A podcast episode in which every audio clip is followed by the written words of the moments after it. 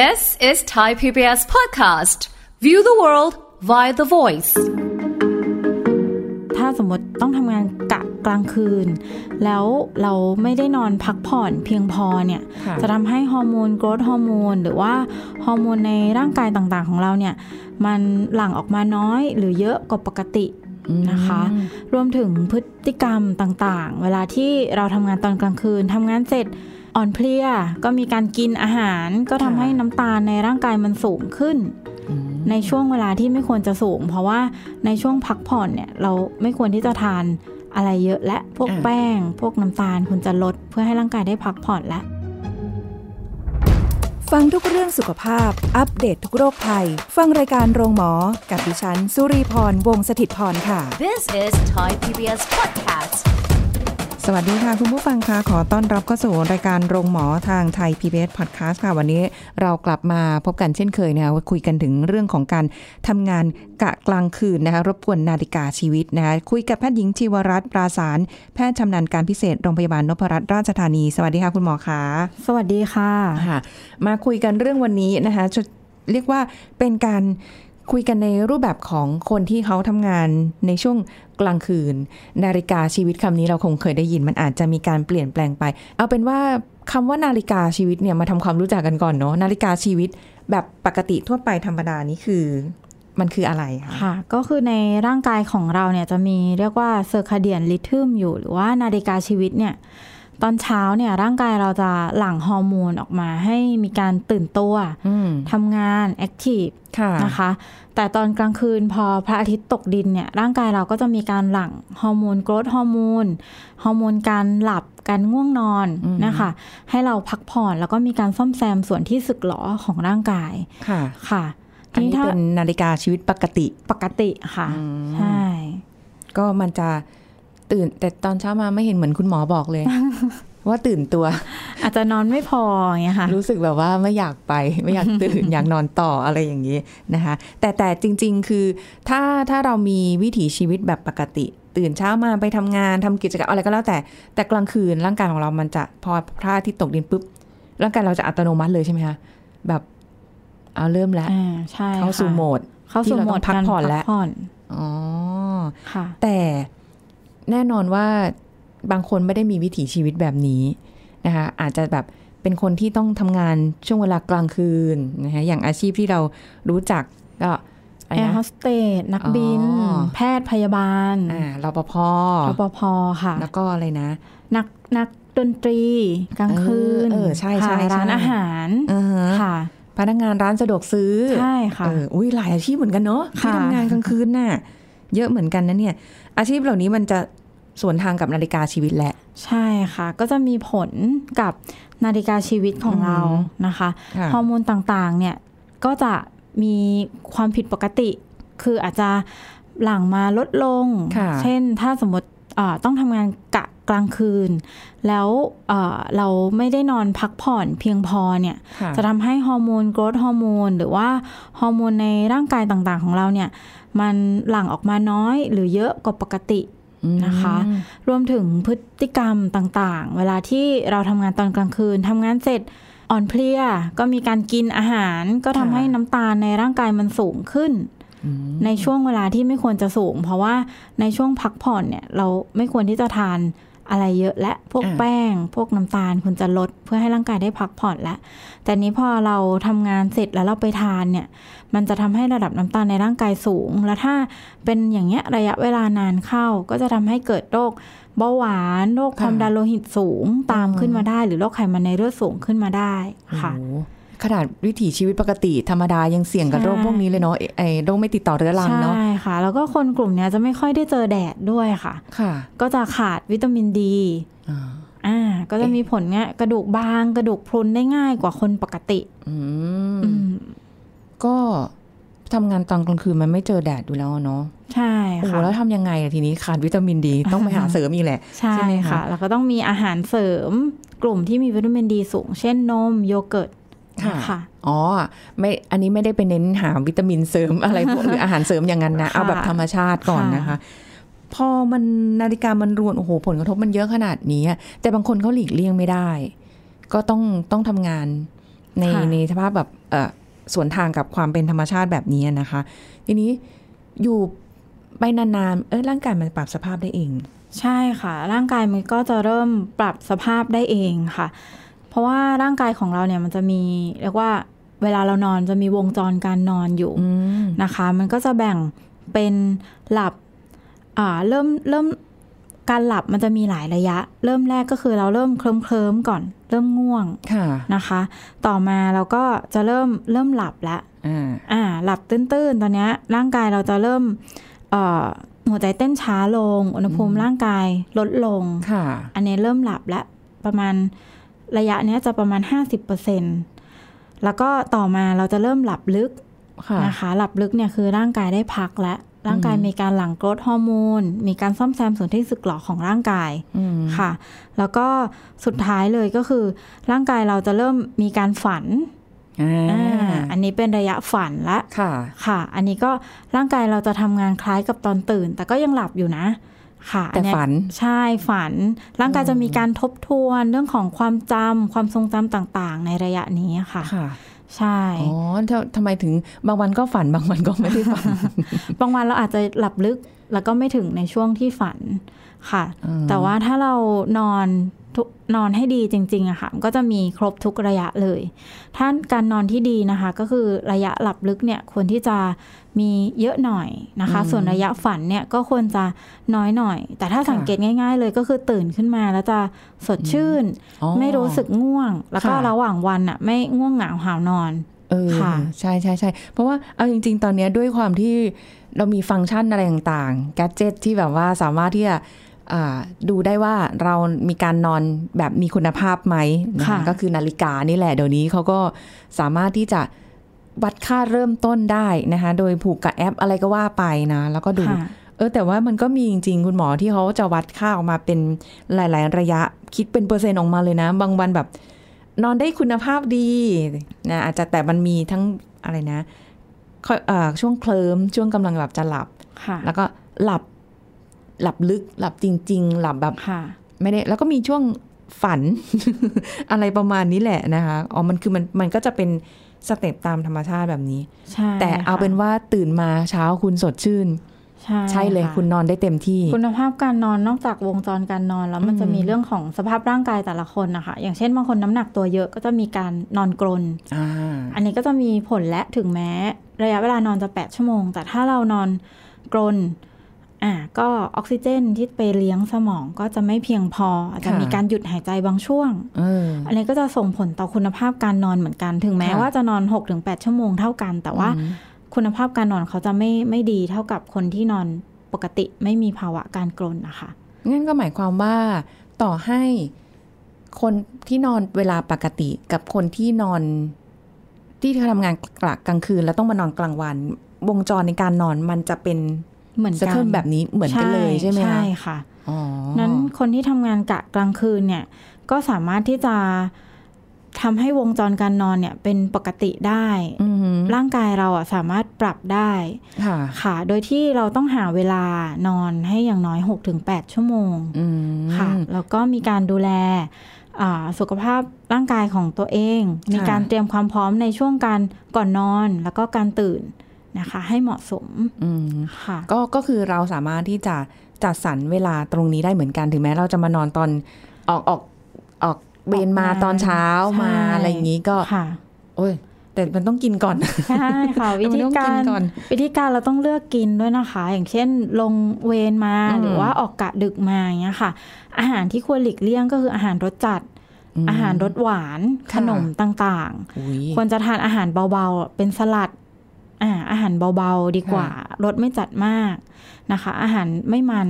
เพื่อให้ร่างกายเราทำงานน้อยลงเตรียมจะนอนแล้วค่ะค่ะรวมถึงสภาพแวดล้อมควรที่จะมืดเลยปิดมืดไม่ควรเปิดไฟในช่วงการนอนแล้วก็กิจกรรมที่อ่าอยู่ก่อนนอนเนี่ยไม่ควรที่จะเล่นมือถือ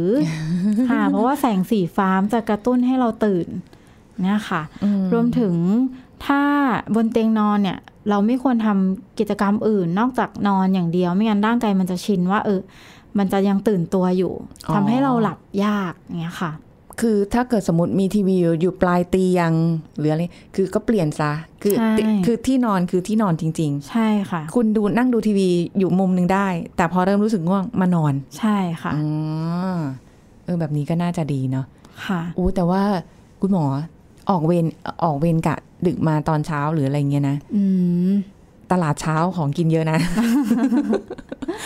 จะมาสลงสลัดก็ไม่ไหวนะเราอาจจะรู้สึกว่าเฮ้ยเราต้องกินก่อนแล้วก็หลับอะไรอย่างงี้ด้วยใช่เราอาจจะต้องปรับใหม่กินเบาๆแล้วก็ตื่นมาอีกทีก็ค่อยทานน้ำเต้าหงเต้าหู้อย่างงี้ได้ไหมคะน้ำเต้าหู้ได้แต่ว่าลดหวานนะคะอ๋ออ๋อค่ะไม่เน้นหวานใช่แล้วพอเราตื่นมาเนี่ยจะต้องมีการเฟรชอัพร่างกายนิดนึงถ้าออกกำลังกายตอนตื่นขึ้นมาได้ก็จะดีนะคะนิดหน่อยเดินเร็วมัน ยี่สิบถึงสามสิบ นาทีให้ร่างกายแอคทีฟรวมถึงเวลาทำงานก็พยายามเปิดไฟให้สว่างขึ้นเพื่อให้ร่างกายเราปรับว่าเออนี่คือเวลาเช้านะเราทำงานกะดึกไงคะอ่าเราก็ต้องต้องปรับสภาพแวดล้อมให้เราเราตื่นตัวอย่างนี้ร่างกายไม่สับสนงงแย่แล้วว่าตกลงมันยังไงกันแน่อะไรเงี้ยคือเราแค่ทำวงจรการนอนให้เป็นปกติรวมถึงเวลาก่อนนอนเนี่ยก็พยายามให้ร่างกายทำกิจกรรมลดลงแต่พอตื่นนอนที่เราจะต้องไปทำงานในกะดึกเนี่ยก็ทำให้ร่างกายเราแอคทีฟมากขึ้นร่างกายเราก็จะเริ่มค่อยๆปรับค่ะอันนี้คือเพื่อให้ร่างกายเราทำงานเหมือนอยู่ในภาวะปกติลดความเสี่ยงในการเกิดโรคต่างๆค่ะอ๋อคือจริงๆก็จัดสรรเวลาแบบคนปกติได้แต่แค่มันแค่มันมันเป็นเวลากลางวันของเราที่เราจะต้องมานอนห้องก็มืดให้แบบมืดสนิทให้ให้ร่างเหมือนหลอกร่างกายเอาอย่างนี้ดีกว่าเนาะหลอกเนาะเอ้ยตอนนี้ตอนกลางคืนนะอะไรอย่างเงี้ยใช่ค่ะพอไปสักระยะหนึ่งร่างกายก็เริ่มปรับปรับได้แล้วอ้าวแล้วแต่อย่างนี้ถ้าเกิดว่าบางคนเขาแบบว่าสัปดาห์นี้อยู่เวลานี้สัปดาห์นี้อยู่เวลากลางวันสัปดาห์ถัดไปอยู่กลางคืนหรืออะไรอย่างเงี้ยมันก็ไม่ได้แบบเหมือนอย่างพี่ๆรปภ.ที่อยู่กะกลางคืนก็กลางคืนอย่างเดียวไปเลยอย่างเงี้ยอย่างนั้นมันจะไม่ยิ่งแบบทำให้ร่างกายมันแปรปรวนนะคะต้องปรับบ่อยใช่ไหมคะอืมก็มีผลนะคะมีผลเหมือนกันแต่ว่าถ้าเราปรับร่างกายเราสามารถปรับได้นะคะแล้วก็บริหารจัดการให้อย่างน้อยเนี่ยวันหนึ่งมีเวลานอน หกถึงแปด ชั่วโมงพักผ่อนให้เพียงพออันนี้ก็จะไม่เป็นปัญหาไม่มีผลกับประสิทธิภาพการทำงานแล้วก็ระยะยาวเนี่ยก็จะทำให้ร่างกายเราไม่ได้มีผลกระทบในระยะยาวค่ะเพราะว่าในต่างประเทศอะค่ะขององค์การอนามัยโลกเขามีการศึกษาวิจัยแล้วว่างานกะดึกนะคะจะมีผลให้ฮอร์โมนในร่างกายหลั่งออกมาผิดปกติแล้วระยะยาวเนี่ยอาจจะส่งผลให้เกิดโรคมะเร็งเต้านมหรือว่ามะเร็งต่อมลูกหมากได้แต่อันนี้แค่อาจจะนะคะขึ้นอยู่กับบุคคลขึ้นอยู่กับบุคคลมีหลายปัจจัยทางพันธุกรรมแล้วก็การทานอาหารออกกำลังกายอื่นๆด้วยค่ะกะดึกเป็นแค่ปัจจัยเสี่ยงอันนึงเท่านั้นค่ะเพราะฉะนั้นสิ่งที่คุณหมอเน้นย้ำกับคุณผู้ฟังวันนี้ก็คือเรื่องของการคุณภาพในการนอนใช่ค่ะไม่ว่าจะนอนเวลาไหนก็เถอะแต่คือเอาให้ครบแปดชั่วโมงและในแปดชั่วโมงมันก็ต้องมีคุณภาพด้วยใช่ค่ะไม่งั้นแบบมันส่งผลกระทบกับร่างกายของเราแน่นอนอยู่แล้วขนาดปกติยังจะแบบว่า แต่ความตื่นตัวมันมันเขาเรียกว่าอะไรดีคะเอ่ออย่างบางคนออกมากะตอนคืออาจจะไม่ได้เป็นเป็นเวลาเหมือนกับคนในครอบครัวอย่างเงี้ยก็จะมีผลอีกกับความสัมพันธ์ในครอบครัวด้วยนะคะเพราะว่าแบบอ่ะเขาอยู่กลางวันกันตื่นกลางวันอะไรอย่างเงี้ยอันนี้มานอน อาจจะทำให้แบบการนอนอาจจะได้ไม่ได้ดีมากนักหรืออะไรอย่างเงี้ยหรืออาจจะต้องไปทำกิจกรรมกับครอบครัวไหมหรือยังไงหรือเปล่ามันก็เออมันก็มีผลกระทบได้เหมือนกันเนาะค่ะก็จะมีผลกระทบทำให้เกิดความเครียดได้เหมือนกันนะคะจากจากที่พี่ลีพูดถึงว่าเวลาไม่ตรงกับครอบครัวนี่เราอาจจะต้องเอ่อหาเวลาทำกิจกรรมกับครอบครัวบ้างค่ะแต่ว่าก็ต้องให้เราได้นอนพอด้วยนะค่ะไม่งั้นก็จะมีผลกับทางร่างกายแล้วก็ประสิทธิภาพการทำงานในระยะยาวด้วยเหมือนกันอ่าอาจจะต้องหมั่นทดสอบตัวเองดูว่าแบบเออตอนนี้เราเริ่มเริ่มเครียดไหมหรือว่าเป็นยังไงตอนเช้าเราเริ่มมีอาการอ่อนเพลียกว่าปกติหรือว่ามีง่วงเหงาหาวนอนในช่วงระหว่างวันเยอะไหมค่ะแล้วก็ย้อนมาดูว่า อ่ะสาเหตุที่เราเป็นจากนอนไม่พอหรือเปล่าหรือว่านอนพอแล้วแต่เราเริ่มมีความเครียดสะสมเพิ่มขึ้นมาจากการที่เราไม่ได้เจอใครเลยทำแต่งานเนี่ยค่ะก็ต้องดูแลทั้งสภาพร่างกายแล้วก็จิตใจไปพร้อมๆกันมากกว่าปกติที่ที่เราจะต้องแบบว่าใส่ใจดูแลทั้งตัวเองทั้งคนที่อยู่ในครอบครัวของเราด้วยใช่ค่ะรวมถึงถ้าเราเริ่มมีอาการอ่อนเพลียกว่าปกติง่วงเหงาหอนอนมากกว่าปกติทั้งที่นอนครบแปดชั่วโมงแล้วเนี่ย อาจจะลองถามคนที่บ้านนะคะหรือคนที่นอนข้างๆอะค่ะว่าเรามีอาการนอนกรนหรือเปล่ามีหยุดหายใจไหมถ้ามีรวมถึงมีอาการอันนี้ด้วยเนี่ยควรที่จะไปตรวจที่โรงพยาบาลเรียกว่า sleep test ค่ะเพื่อดูว่าการนอนของเราเนี่ยมีช่วงการหยุดหายใจเยอะกว่าปกติไหมค่ะมีความผิดปกติในร่างกายเราไหมตอนนอนซึ่งอันนี้จะต้องทำการรักษาแล้วค่ะไม่งั้นก็จะส่งผลกระทบระยะยาวหลายอย่างว่าจะเป็นโรคไม่ติดต่อเรื้อรังหรือว่าสมองทำงานมีประสิทธิภาพลดลงค่ะถ้างั้นอย่างคนที่ทำงานกะกลางคืนทำงานรอบดึกหรืออะไรเงี้ยค่ะอย่างบางคนอาจจะไม่ได้ต้องทำอะไรเยอะแยะมากมายแต่บางคนอาจจะต้องแบบโอ้โหอย่างอย่างหมอพยาบาลอย่างนี้เนาะหรือว่าแบบตำรวจที่เข้าเวรหรือใครที่ต้องแบบทำงานแบบจริงจังอันนั้นก็คือพอออกมามันก็อาจจะทำให้เรารู้สึกแบบเหนื่อยล้าแต่ยังถ้าเกิดแบบเรายังฝืนต่อไปเช่นกลับมาแล้วแต่มันยังไม่หลับเนี้ยค่ะคุณหมอมันจะมีอะไรที่มันส่งผลกระทบกับร่างกายหนักๆในอนาคตไหมคะแบบระยะยาวสะสมหรือความเครียดที่เจอมาทั้งคืนหรืออะไรแบบนี้มันมันจะมีผลในระยะยาวอะไรบ้างไหมคะ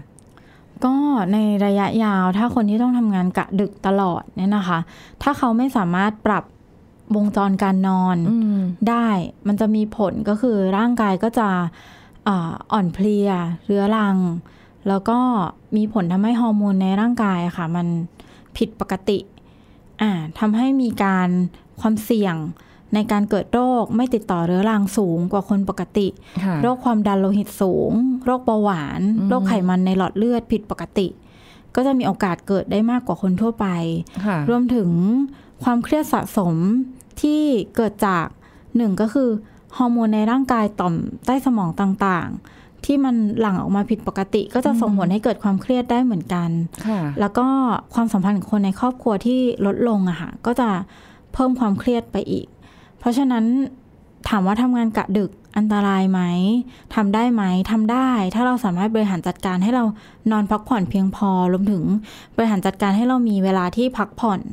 ได้มันก็จะไม่มีผลกระทบอะไรค่ะค่ะเพราะฉะนั้นถ้าเกิดร่างกายบอกว่าเริ่มง่วงแล้วเริ่มอะไรแล้วก็อย่าไปฝืนมันใช่ค่ะหาเวลางีบช่วงกลางวันนะคะสักยี่สิบนาทีอย่าเกินเนี้ยนะคะถ้าเกินจากนี้เราจะเริ่มมึนๆละงีบที่ดีที่สุดคือประมาณ สิบห้าถึงยี่สิบ นาทีในช่วงระหว่างวันถ้าเราง่วงนะก็ทำให้เราเฟรชได้เหมือนกันค่ะเอาสั้นๆพอสั้นๆค่ะคือเหมือนเหมือนกับต่างประเทศนะที่หลายๆประเทศเขาก็จะรู้สึกว่าในระหว่างการทำงานอ่ะก็จะให้ลูกจ้างได้ได้ได้พักได้นอนงีบนิดนึงเออจะได้แบบว่าตอนพักบ่ายทำงานได้อย่างสดชื่นก็เหมือนกลางคืนเหมือนกันที่อุ้ยแล้วทำงานกลางคืนแอบงีบได้ อาจจะต้องแบบเขาจะมีช่วงเวลาเบรกค่ะอ่าถ้าอย่างกะกลางคืนเนี่ยบางที่จะสี่ชั่วโมงเบรกทีเหมือนกะกลางวันเลยค่ะก็จะมีช่วงเวลาเบรกเราสามารถพักในช่วงเวลาเบรกได้ไม่แนะนำให้ทำแบบยาวแปดชั่วโมงเลยยังไงก็ต้องมีช่วงเวลาพักเบรกเพราะว่ามันจะเสี่ยงกับการเกิดอุบัติเหตุด้วยถ้าเราไม่พร้อมเราง่วงบางคนทำงานโรงงานอย่างเงี้ยใช่ในโรงงานจะกลางคืนจัดเวลาเบรกให้อ๋อก็มีมีเบรกอ๋อก็เหมือนกลางวันแหละเนาะที่แบบว่ามีพักเที่ยงใช่ค่ะชั่วโมงนึงก็อ่ะใช่ได้ได้พักผ่อนได้อะไรอย่างนี้ไปอ๋อก็ก็ยังดีนะคะดีกว่าแบบว่าทำยาวๆไปแล้วมันมีผลกระทบแล้วก็อ่าถ้างั้นต้องเตรียมตัวให้พร้อมไหมคะคือเราเอาแหละวันนี้เราอาจจะยังไม่ได้เป็นคนที่ต้องไปทำงานกะกลางคืนอันนี้สำหรับคนที่ยังไม่ได้แต่ในอนาคตอาจจะต้องแบบเออหมุนเวียนเปลี่ยนไปทำงานกลางคืนเขาต้องเตรียมตัวอะไรกันบ้างไหมคะอืมต้องเตรียมตัวก็คือเตรียมสภาพร่างกายให้พร้อมค่ะอืมให้ร่างกายเราแข็งแรง ใครที่มีโรคประจำตัวก็กินยาให้สม่ำเสมอค่ะรวมถึงการพักผ่อนนะคะควรที่จะต้องรู้ก่อนว่าเราเนี่ยนอนพอกี่ชั่วโมงหกเจ็ดหรือแปดชั่วโมงเราจะได้จัดเวลาให้ร่างกายเราพักผ่อนได้ได้เหมาะกับตัวเราค่ะรวมถึงตารางชีวิตครอบครัวจะพักผ่อนกับครอบครัวเวลาไหนค่ะก็ควรที่จะจัดตารางตรงนี้ด้วยค่ะเพื่อที่จะเราจะได้มาแบ่งเวลาว่าเออเวลานี้เราตื่นมาทำงานเวลานี้เราจะนอนเวลานี้เราจะใช้เวลากับครอบครัวรวมถึงสภาพแวดล้อมการนอนนะคะก็ต้องจัดใหม่ค่ะถ้าเรากะดึกแล้วเราลงเวรปุ๊บหรือเลิกงานปุ๊บจะมานอนเนี่ยห้องก็ต้องมืดสนิทนะคะแล้วก็กิจกรรมก่อนนอนไม่ควรเล่นมือถือค่ะควรที่จะปรับเรื่องการทานอาหารนะคะก่อนนอนหรือหลังเลิกงานมาควรจะทานอะไรทานเบาๆอะค่ะแล้วก็นอนพักผ่อนไปตอนเช้าเนี่ยถ้าอยากให้แอคทีฟมากขึ้นก็หาเวลามาเดินออกกำลังกายนิดหน่อยนะคะแล้วก็ที่ทำงานก็ควรปรับให้มีแสงสว่างเพิ่มมากขึ้นแล้วก็ถ้าเรารู้ตัวว่าเราทำงานไปแล้วเราง่วงในกะดึกเนี่ยก็อาจจะต้องหาเวลางีบเล็กน้อยนะคะเพื่อให้เราสามารถทำงานต่อได้เพื่ออ่ามันจะได้ไม่มีผลกับประสิทธิภาพการทำงานแล้วก็ลดการเกิดอุบัติเหตุด้วยค่ะสำหรับบางคนที่อาจจะยังต้องปรับสภาพตัวเองก่อนคือมันคงไม่ได้แบบว่าอยู่ๆปุ๊บเราร่างกายเราปุ๊บปั๊บนะเพราะว่าอ่าเราก็เขาเรียกอะไรตั้งแต่เกิดมาเราก็คือกลางวันทำงานกลางคืนคือนอนฮอร์โมนโกรทฮอร์โมนหรือว่าอะไรก็จะหลั่งสารเติบของการเติบโตการซ่อมแซมส่วนที่สึกหรอมันมันเป็นอย่างนี้ธรรมชาติเป็นแต่พอเราเปลี่ยนเวลาปุ๊บเนี่ยมันแน่นอนมันก็ต้องค่อยๆบางคนก็อาจจะปรับสภาพได้ง่ายเนาะบางคนอาจจะใช้เวลาพอสมควรค่ะนานๆไปร่างกายก็จะเริ่มชินค่ะค่ะกับวงจรการนอนที่เปลี่ยนไปการพักผ่อนที่จะเปลี่ยนไปเป็นกลางคืน